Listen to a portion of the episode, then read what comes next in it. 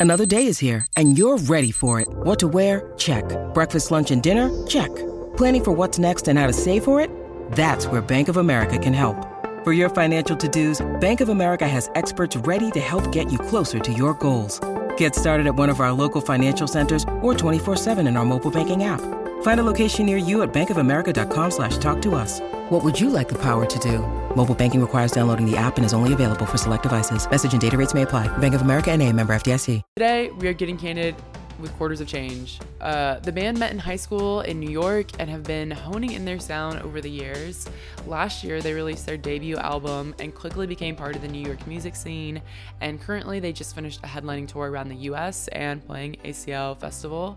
And their sophomore album is set to come out early 2024. And we're getting candid with Ben Roter from Quarters of Change about how growing up in New York City influenced the band's creative vision, how he likes to approach songwriting as something that will leave a lasting impact on someone, and the importance of being vulnerable in music, such as discussing hard topics like addiction. So we'll be right back with Ben after this. Hi, Ben. Thanks for joining us today. Hey, Sarah. Hey, Jenna. What's up? Thanks for having me. We're so excited to talk to you, especially because you guys are finishing up a headlining tour. So, how has that been?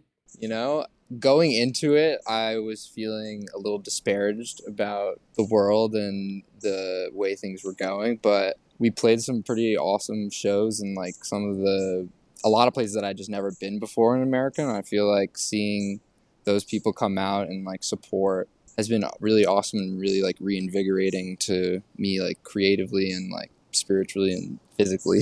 Oh, that's amazing to hear. yeah, I was like I did not know what to expect. people could sing in like Iowa City or like Lawrence, Kansas, but they're fucking dope. People can sing all over. Yeah, really. I feel like also as a New Yorker, sometimes when I think about the rest of America, I'm like, are they gonna bully me when I show up here? So I feel like I get what, I get what you're Oh. Yeah, no. I feel like I've really broken out of like the New York bubble, just especially because we've like, you know, we all grew up here and like I've lived like, I, I, I moved to Oregon when I was like in fourth through seventh grade. That was like a really like weird time in my life that broke me out of Mhm. the bubble first. But then I, I just been in the city for a while and, and doing these like tours and getting out and like seeing what America's like really like is really eye opening to how small New York really is. Yeah. Yeah, definitely. I mean, it's a weird bubble to be a part of, and it must also be weird, like, as a band, all of you having grown up here and then, like, leaving it because I feel like New York is so insular, especially the music scene here, where you're kind of like, oh, everybody's, like, vaguely aware of everybody else. Yeah, yeah. I definitely the vaguely aware of everybody else really strikes strikes out. Just especially because we haven't really been able to be part of like a scene, being like a high school band. Like when we first started playing here, we'd throw like a, a show and like have an after party, and that would be like the thing that like drew people to like the shows at 1st Mhm. And then when we went to college, COVID hit and we put out all this music as COVID's hitting and like Yeah. shutting everything down. And then we like reemerge after COVID. And these shows are like finally people are like kind of coming to them. So, I mean, kind of in that vein, Quarters of Change released the first LP in 2022. Y'all have racked up millions of streams across Spotify right currently. Do you feel like since that point, everything has been happening really fast? It hasn't necessarily felt like so fast just because this has been like the dream since we were in like 10th grade. And it's like Mhm. we've been working at it like very consistently. But it does feel like Yeah. now like things are blurring and that's like semi scary but also like kind of comes with the grounds of like trying to do as much as possible Yeah, absolutely. So, a lot of us, in thinking about your journey as a band and yourself, a lot of us have these key memories or moments that kind of like really inform us as human beings, but like our relationship to music specifically. So, is there anything that stood out to you or like collectively, y'all as a band, of being like, I, music is what I have to be doing? i think for me it was like so little bio for for me i guess is like my birth father died when i was three so i never really knew him and he died kind of like suddenly so there was literally nothing that i had to like kind of like get to know him by and but he was he was a musician and he had like four albums worth of material that he'd been writing for his like whole oh, life Oh, wow. and I guess it like it always really informed the power of music and like the meaning of music and the meaning of creating like lasting messages throughout your life that are out there as like a sonic recording and i always like really Wow. appreciated that and it's like what spawned like a love of music and then as i like grew older and older it's felt more like a mission to carry on like the family legacy or try to do him proud in some way because it's like that's kind of the only thing I have to bring closure to the situation. And there's Yeah. been now like thankfully, you know, like I feel like I've done some stuff that I really feel like he would be proud of like and that's really beautiful and that's like a big blessing and like another reason why I just love music. That's a really amazing story, and thank you for sharing that with us. And I think that's such a unique perspective to approach music with because I think when we think about like artists of the century, it's like their music is timeless and like a big focus for them is like what are they putting out into the world that's going to be there forever and I think a lot of like artists who are starting out aren't thinking in that mindset and I think it's obviously such a unique and special personal story to you but also such a unique way to approach what you're doing. Yeah, thanks. I think the other thing for us when it comes to that, like, I have a lot of guilt, especially like because I feel like I made a lot of mistakes when I was writing stuff, and when I was listening to Leonard Cohen talk about when he wrote Chelsea Hotel Number Nine, and talking about how he like exposed that the song was about Janis Joplin, and then like when she died suddenly, like it was one of the biggest regrets of his life that he like kind of like outed her in a song like that, and so I've,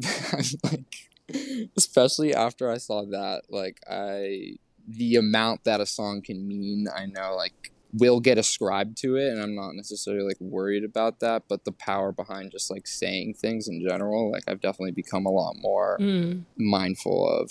That's really interesting that you say that because, like, I mean, so your guys' sophomore album, Portraits, is coming out at the start of 2024. And, like, you've spoken about how the themes of that album are going to be like addiction and isolation and like exploration. And those are all like very heavy topics and like topics that are hard to talk about, I feel like, outside of music.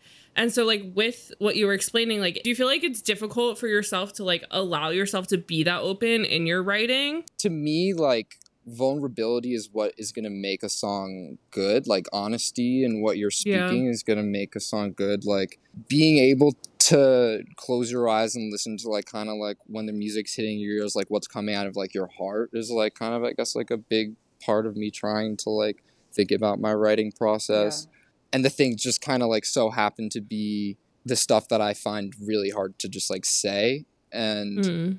I mean, music's always been a, a space for like trying to say what I can't say. And sometimes it can be like scary when I write something and I'm like, why the, f- why am I feeling like that?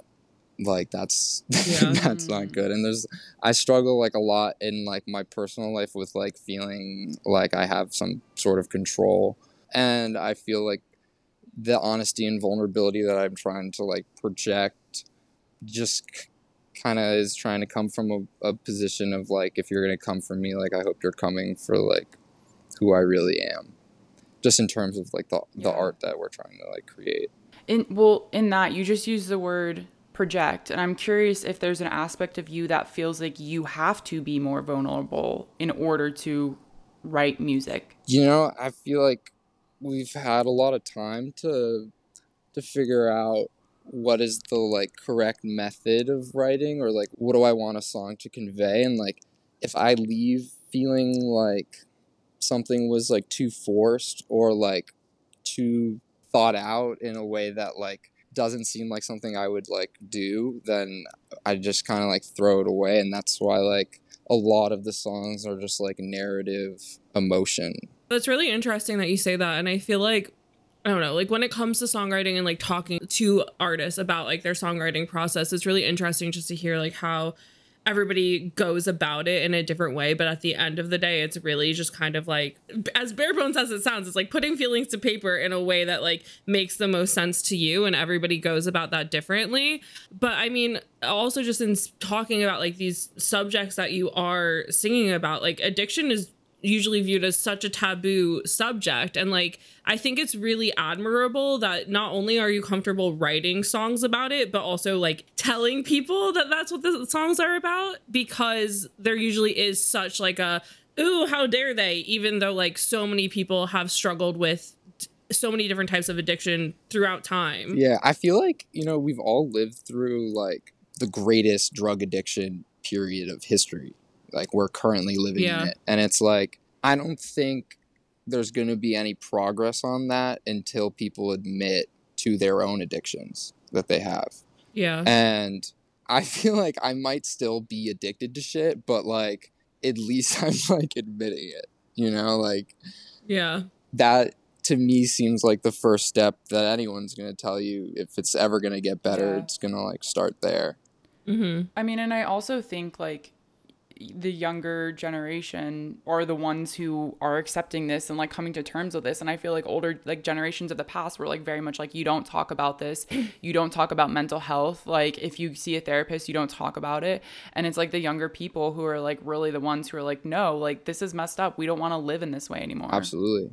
So I feel like in a lot of ways it's really amazing that there are artists who are comfortable talking about like the struggles that they've been through no matter what those struggles are and like essentially normalizing the fact that people go through those struggles so that way people know how like their fans I guess the people listening like know how to deal with it if that makes sense. Yeah, and as like I feel like when I started writing everything was more vague and like the goal has been like as I continue to just to try to, you know, be a little bit more pointed, but a lot of the songs that I feel like I'm opening up in a lot like the reciprocation that I've seen from like real life people has really changed me I think for like the better in terms of like speaking about this and and understanding that like it can in some way help and that like feels really good Yeah, that's amazing because it's helping normalize the conversation and it's helping push the conversation forward. And I think, you know, music is the ultimate, one of the ultimate ways to relate to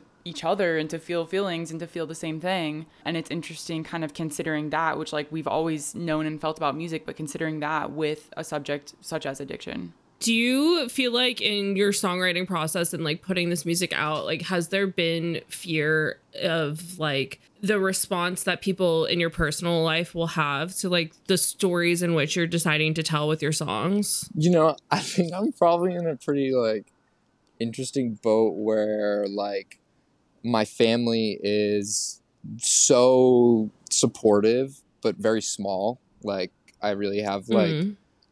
Four members of my family i'd say that are like Oh, wow. active like and they're old so and i love i love them so much but they like i wouldn't go to them at any point in my life and ask for like tips i guess and they i know they love me a lot and they're very supportive and i'm not saying this but they don't really like they never really listened to the music they just like knew it was something that i was like doing Okay. and my best friends are in the band. Um, so like I very much like I'm like my support system is all very pro continuing doing like what we're doing and I don't really care what other people are going to think or say because they're not in my life. You know, like Yeah. cool man like you have an opinion like that's awesome like i hope you have a good day i don't it, that's not what i'm trying to like preoccupy my mind with i'm so anxious and so scared all the time just genuinely like so I mean, uh, same. so like Yeah. it's it's like one of those things that's like as I'm trying to fight for control over like my own mind, like I feel like the last thing I could do is really like beat myself over trying to like fight for the minds of people who are never going to support me. Yeah, and it's like this is a thing that brings you joy. Like, why bother Yeah. worrying about it? Which I think is a great kind of attitude to have about it. But kind of bringing it around to your music, thinking of rock music, which is not the most popular genre out there right now. Hip hop and like pop are very much having a moment. But I'm curious, just like in thinking of being a rock band, you you know, you've mentioned that Red Hot Chili Peppers and Nirvana are like huge inspirations. I saw an interview where you said that you've probably played all of the Chili Peppers songs before. So I'm curious if you feel like there's any kind of like studying or absorbing that you've done with your favorite musicians that has influenced the way that you approach writing music? YouTube videos, interviews. I've done some like audiobooks. well, I mean, I think it's also like you just mentioned Leonard Cohen earlier, and like you saw him talk about a song that was about Janis Joplin, and it changed the way that you felt about yeah. things. And so I think it's really cool that you're kind of like absorbing the culture of what's come before, and it's influencing the way that you're acting as a yeah, band. like I love culture. I think that like music is so much more than like a commodity, but like at the same time, it's something that like people will literally go drive out to a place to all enjoy. Mm-hmm. Yeah. I love film. I love art. I love just like the idea that the human brain can like conceive of something greater than it's like naturally like or like really there to begin with. I think is really cool. The Monterey Pop Festival. You guys have you ever seen like any of the film from that stuff? I, no. just like the Kendrick Lamar from Live in Paris on um, I think it was on like HBO Max or something. They were streaming it. I like watched that. I, I watched it like a year ago, and like good art like literally makes me cry. Like I watched that amazing piece of art, and like tears were coming down my cheek, and I was like, wow, the talent, the like thoughtfulness of it, the the grandiose like it's so awesome to me. Like it drives me every yeah. day, and like there's so much of it out there and i just i love that there's a lot of like stuff i feel like in music that's like you look at it as like a competition in some ways but there's so much stuff out there that like music art everything that i just like i could never even see myself compete with like i don't think about it like that i just like i love it so much and it brings me so much joy that to like also get to do it is like really awesome yeah. Oh, yeah. Oh, that's incredible. And like, is it overwhelming for you then to like live and have grown up in New York where like every corner you walk down is like a piece of music history if you care about it enough to like know that? Yeah, I mean, like, that's like, awesome. For, like- it's that's awesome. It also like makes me feel like it constantly humbles me, you know, like you yeah. walk around yeah. New York and no matter who you are, you're basically a phantom. Well, so talking about how much you love like other like visual mediums and movies and stuff like that, like do you feel like you try to bring aspects of that into the band as well? I try my best, but I also know that like I've gotten like the pleasure of meeting directors like and other like kids just like us that are just like creating in in that medium.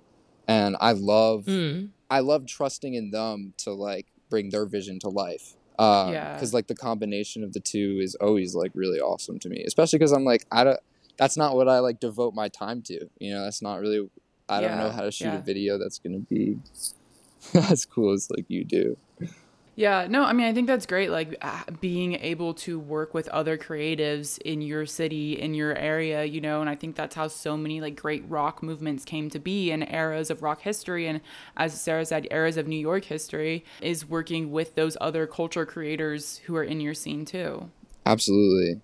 And like, despite not feeling necessarily like we have like a quote unquote like music scene necessarily, like, I definitely feel like we're involved in some sort of like cultural movement right now in the city, and that's really cool and that's really exciting. And I just I can't wait to see where it goes because I I realize like things just come in generations. Like there will be yeah like next year like is if you keep working at this thing like you you can continue to grow like there will be a certain point when like you know people are like okay, like the Strokes have been around for like 60 years. Like, who else is going to come out of New York City? well, I, I, I feel like right now we are at the start of our new like meet me in the bathroom era like if you look at who's playing at like mercury lounge or baby's all right or like bowery and like venues like that and you're looking for like the bands that are from new york you're like oh the strokes era is on the precipice of happening again with like new bands and it's like very cool to watch happen. Totally. And I'm sure, like I'm sure you're aware. It's no, like I mean it's slowly getting there. And I'll keep fighting it until I'm dead because the whole thing is like we didn't start it when it was popular and we're not gonna like leave it when it becomes popular. Like. Right. right. Um and rock and roll till yes, I die. Sure. no, rock and roll is awesome and like I know a lot of people right now that are like doing doing the thing in the city and like linking up with them and watching them is like awesome.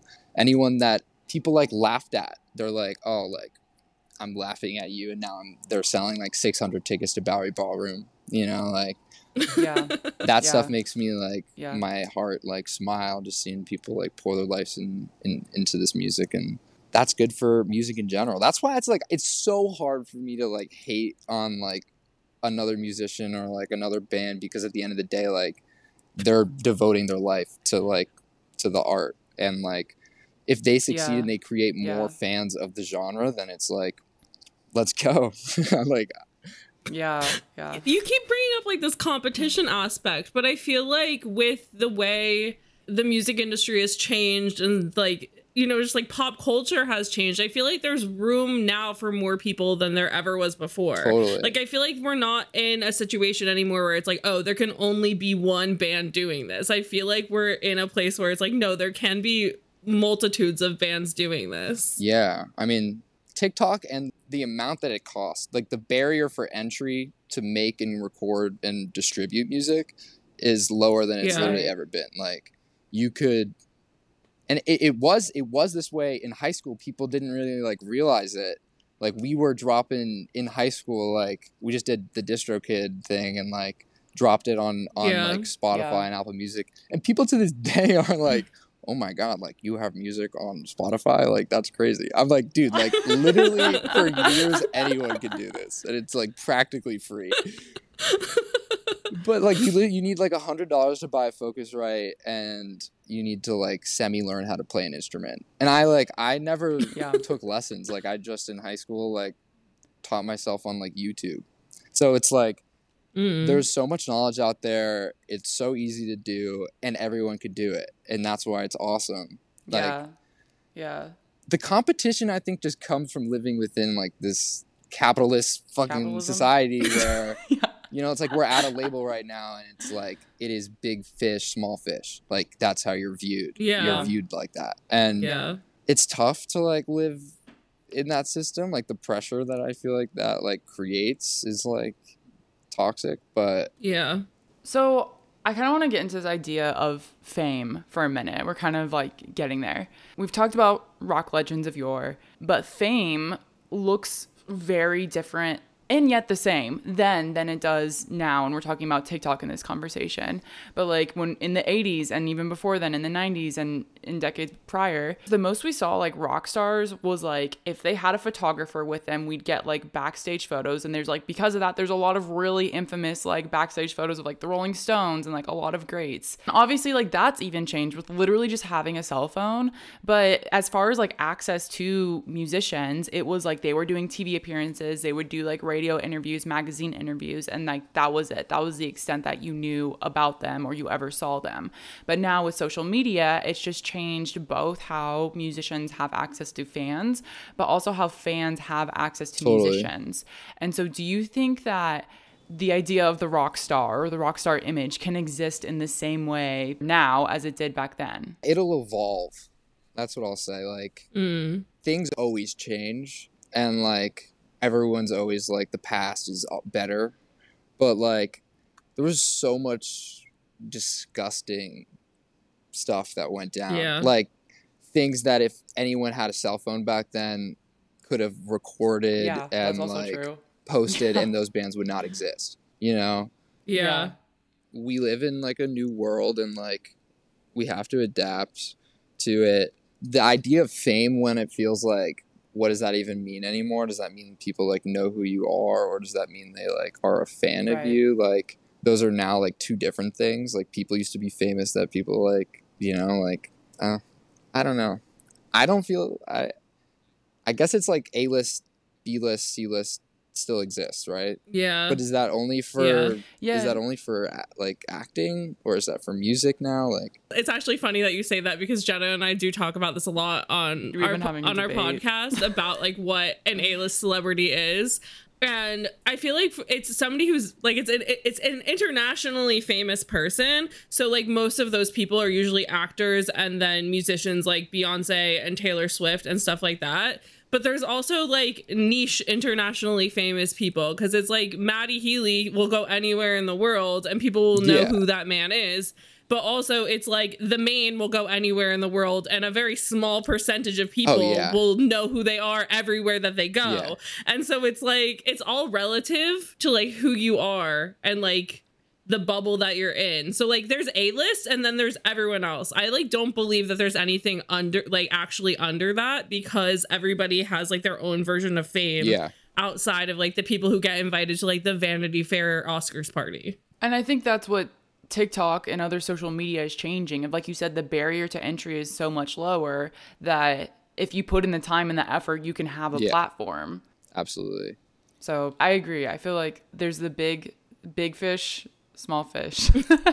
Yeah. I, I mean, for me, like, I guess I think about it in the binary. Like, I will be completely satisfied and feel like I am quote unquote famous once I could like tour internationally.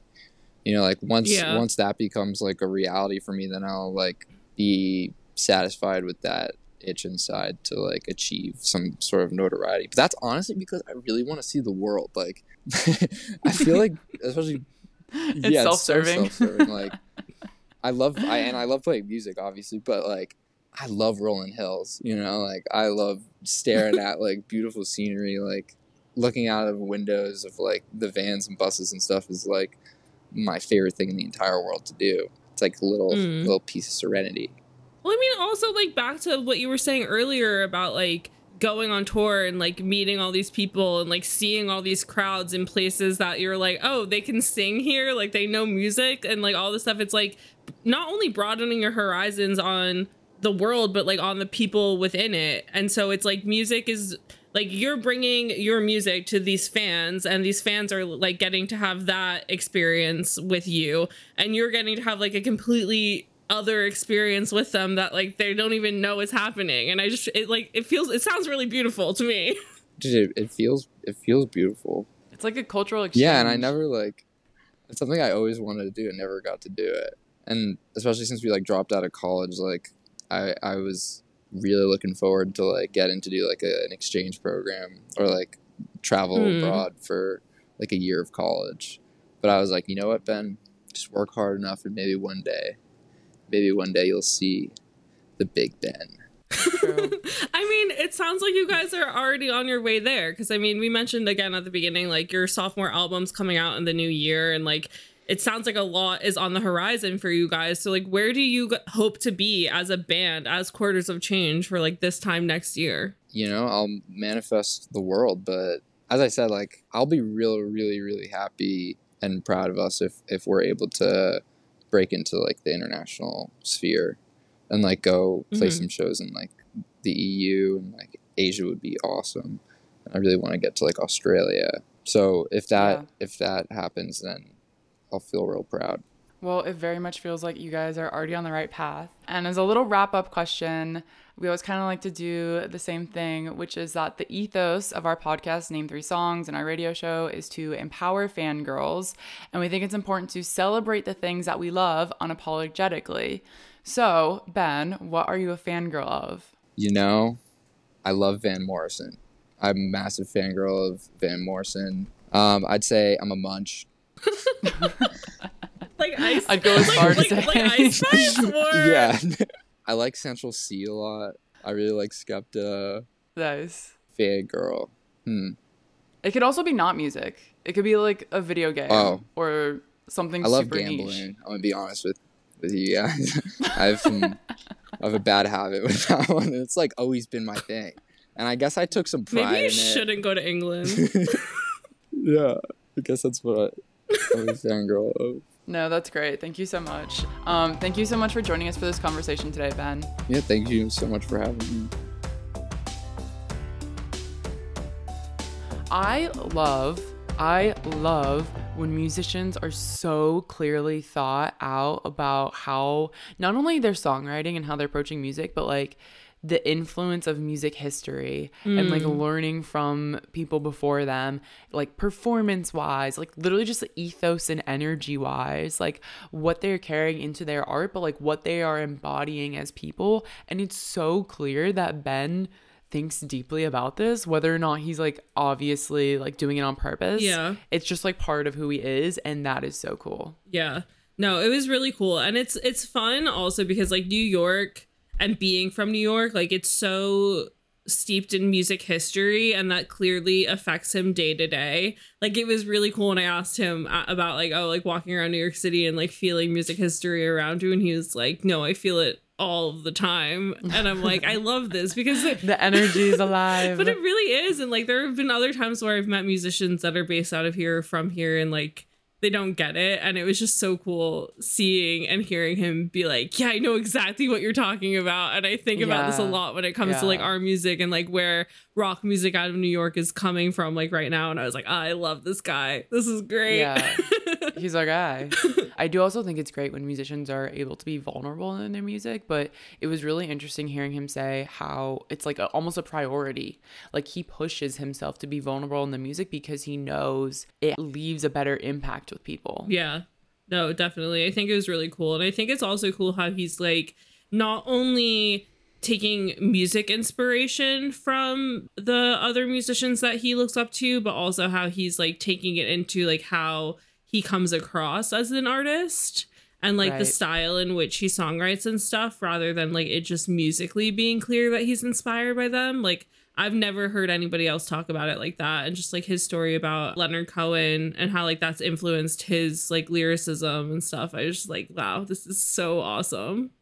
It's happening daily. We're being conned by the institutions we used to trust. The mainstream media is distracting us with meaningless headlines instead of focusing on the harsh realities facing American families. Time is short before something big happens, and that's why so many folks are preparing. They're becoming self reliant by investing in emergency food storage from My Patriot Supply. Go to mypatriotsupply.com and secure four week emergency food kits for each member of your family. Each kit contains tasty breakfasts, lunches, and dinners, averaging over 2,000 calories per day. Save $50 on each four week food kit you purchase, plus get free shipping on Ready Hour four week emergency food kits. You're not ready if it's not Ready Hour Foods. At My Patriot Supply, you can also get solar power generators, water filtration units, heirloom seeds, and survival gear.